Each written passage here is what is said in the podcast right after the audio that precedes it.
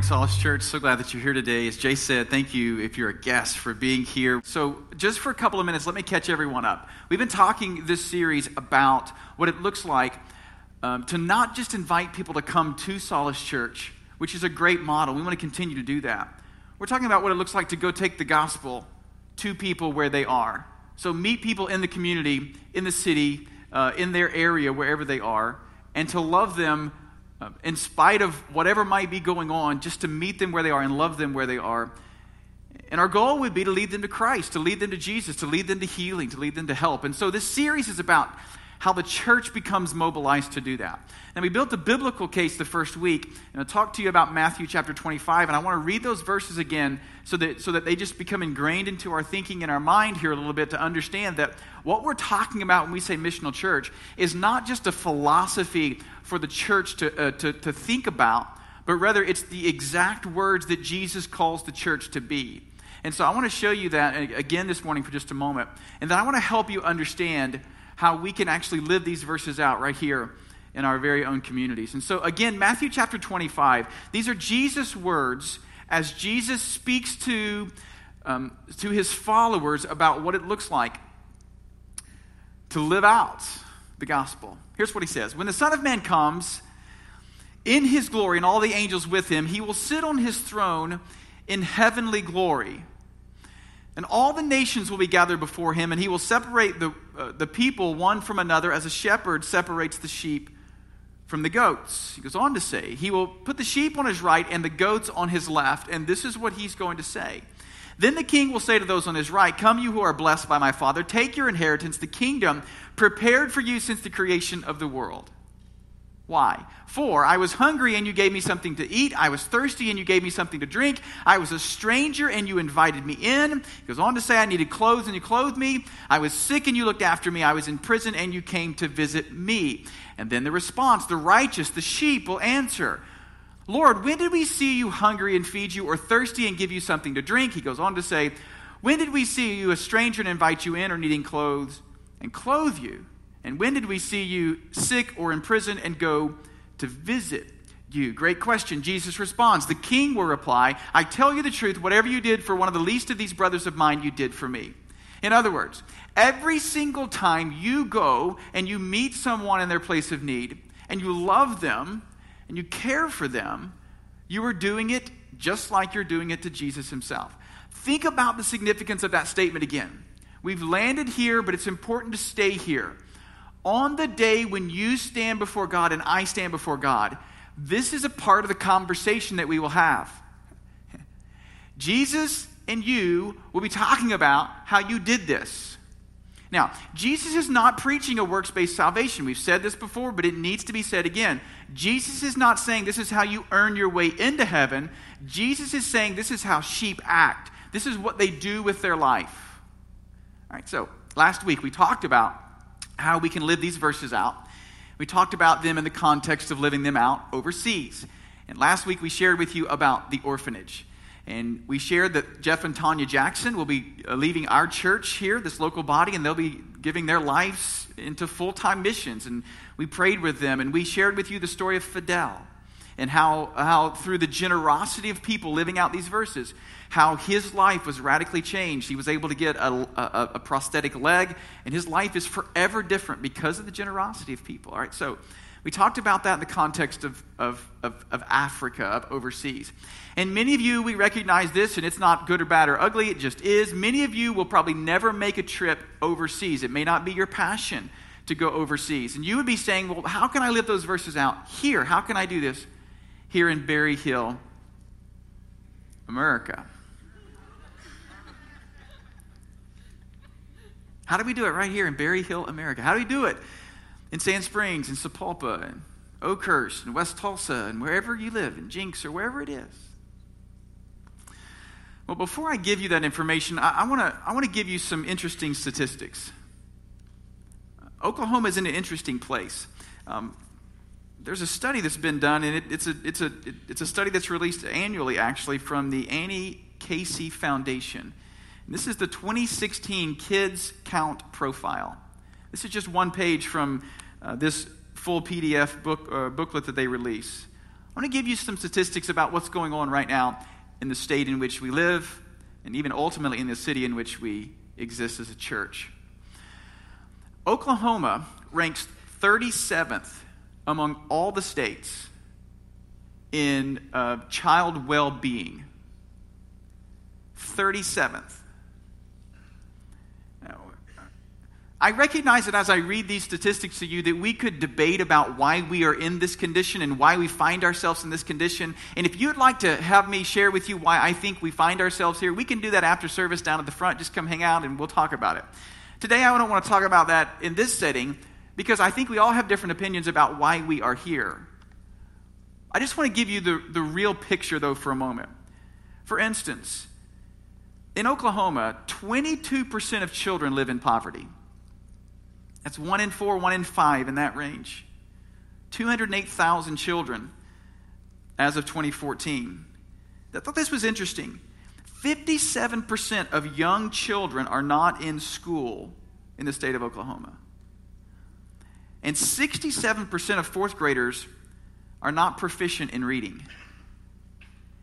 And 77% of eighth graders are not proficient in math. Now, Again, we can debate about why that's the case. And, and I, I don't want to read these statistics and then and then project on our teachers that they're doing a poor job. I think our teachers are wonderful. I think they do an incredible job teaching and caring for.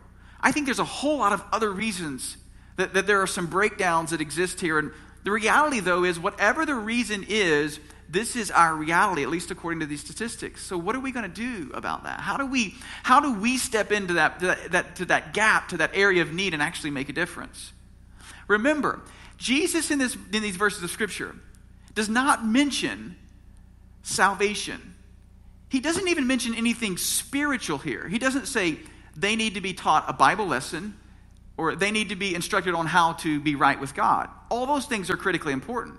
What Jesus is talking about here is how we care for the physical needs, the material world realities that people find themselves in. How do we engage in that? So, what I want to do for just a couple of minutes this morning on this Next Steps Sunday is to talk with you about how at Solace Church you can actually live that out.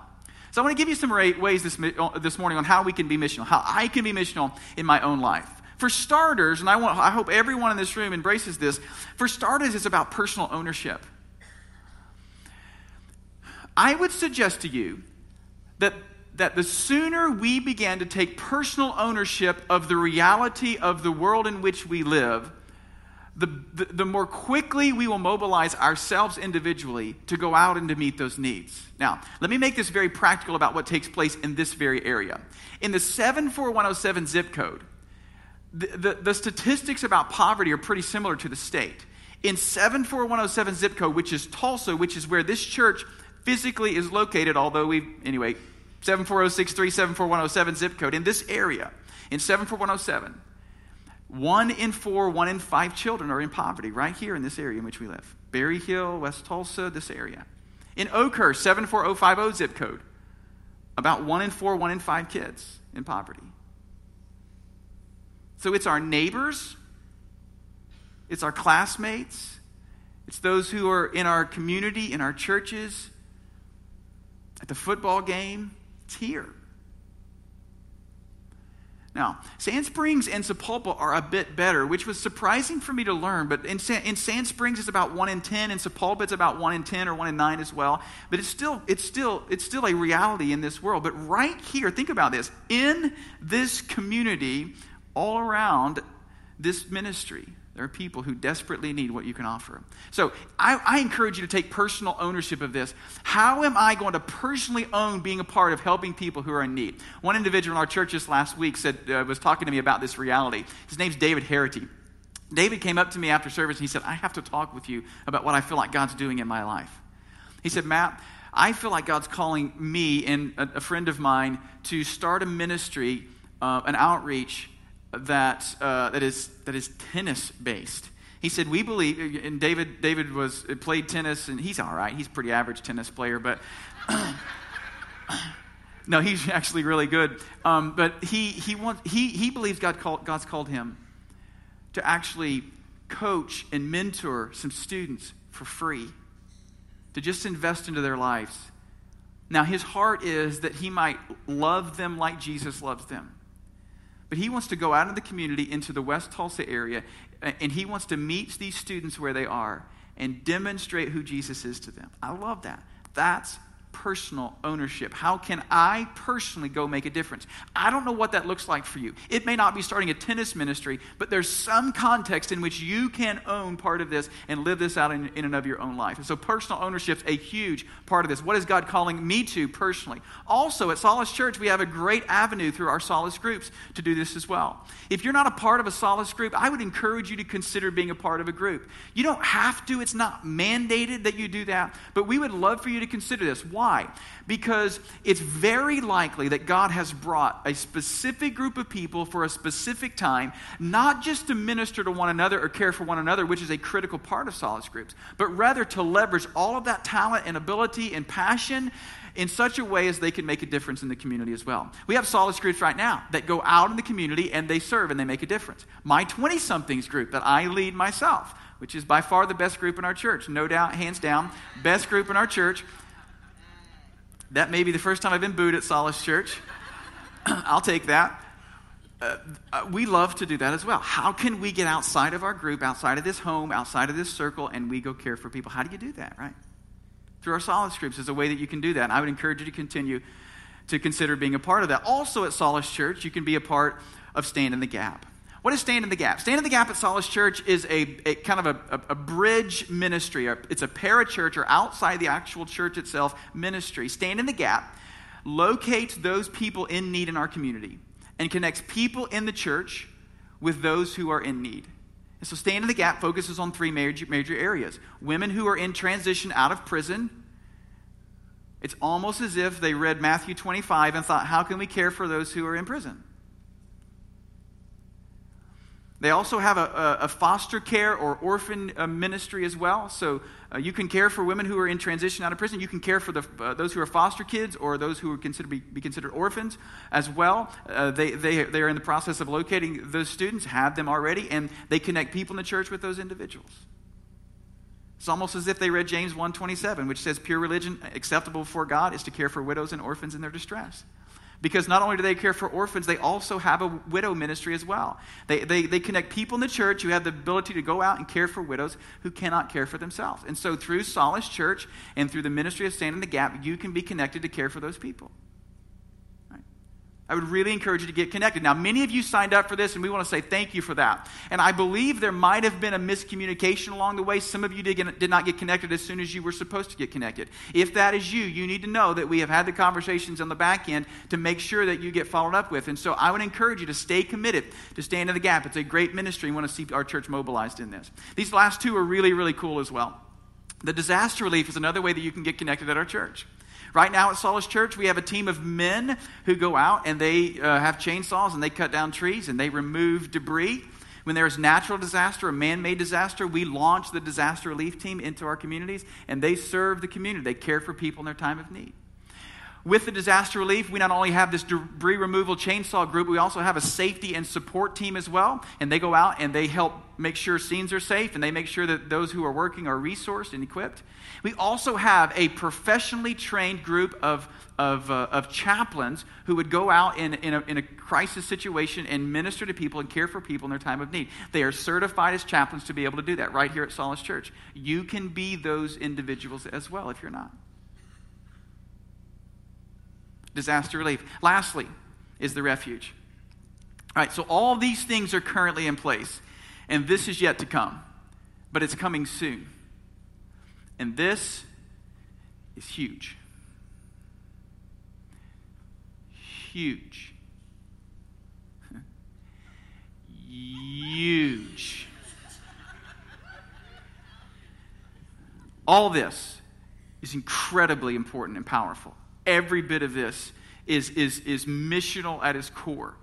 And this amplifies the opportunities exponentially for our church, the refuge. This is local. Just the other day, actually, it's been a little while now, I was driving down the road here in Berryhill, America. And uh, there was a sign on the side of the road, and it said, Why U U U G E. Huge sale.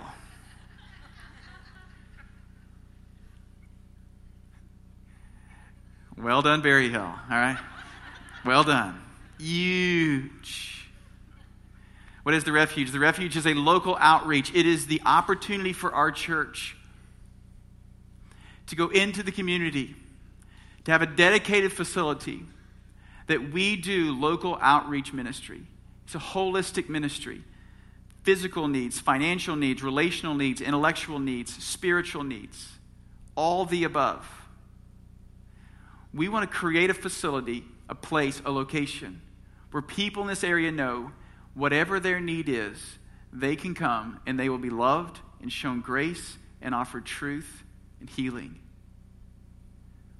Now, I can report to you today that we are in the process right now of trying to secure a location for that facility and for that ministry. We have not secured that location yet, but we are meeting this next Thursday with our leadership team, and we'll be discussing the opportunities that God has presented before us. There's a possibility on the horizon, so you guys be praying for us that God would give us wisdom as we step into this. We want to make sure and go through this process the way God would be honored, and so we are on the just on the beginning part of locating the right facility. But I would suggest to you that this outreach is coming soon to Solace Church. I don't know how soon yet. I picked the opening date of this location, and I was wrong by four months. So I'm not picking a date anymore, all right? I'm bad at picking dates. But soon, and you're going to be given the opportunity to go in through this ministry and to serve people. We're going to offer we're going to offer counseling for people who need counseling. We're going to offer a store for people to, to be able to earn credits, to be able to buy things in this store. We're going to give them dignity and we're going to give them self worth by earning the opportunity to take care of themselves. And I love that about our church. We're going to offer trade opportunities, hopefully. We're going to offer skill training for people. That would be my vision as well. Uh, uh, I would love to see us have mentoring opportunities, and on and on the list goes of the way that we would care for people. I, I don't want to put God in a box and say this is only what we offer. God will open the doors. As a matter of fact, here's what I know what's going to happen God's going to stir many of your hearts to be able to step up in ways to serve in this ministry so that we can help these people. Wouldn't it be cool? Wouldn't it be cool if Oakhurst and West Tulsa went from a 22% poverty rate down to maybe a 10% poverty rate? Wouldn't it be cool if we erased half of that, maybe more, because of the ministry? Wouldn't it be awesome if we stepped into that area? God has uniquely positioned this church to be able to make a difference, and I'm asking you to come on board with us and do that. Now, today I'm not going to ask you to sign up for anything, okay? I'm not going to give you a card today. Here's what I'm going to ask you to do today. Would you commit? You can own some of this. God is stirring some of this in your heart. So I'm going to ask you to own it as we step forward in this area. I want to, I'm going to conclude with this before we continue with our service. The very first week I said to you, to us, the missional church oftentimes requires an entire pattern of living change schedule, mindset, heart, finances, all of it. For us to be able to accomplish all that God has for us in store, for us to be able to, to secure another facility and us to be able to do the ministry God's calling us to do, it's going to take the generosity of an entire group of people to make that happen. And so I'm going to encourage us all today to get, get on board with this reality that, that God is calling us and positioning us to be able to step out in a huge way. And He's inviting you to be a part of that through your own life and ministry. So I want to pray for us today that God would give us the courage to step into all that He has for us. Let's pray. Hey, this is Pastor Matt Blair. Thank you so much for taking time to check out our podcast today at solacechurch.com. You know, we realize that it's possible, as you listen to this message today, that God may have spoken to your heart about something. So if you made any kind of spiritual decision, we would love to know about that. You can email us at info at solacechurch.com and let us know what happened in your life today. Once again, thank you so much for taking time to check out this podcast.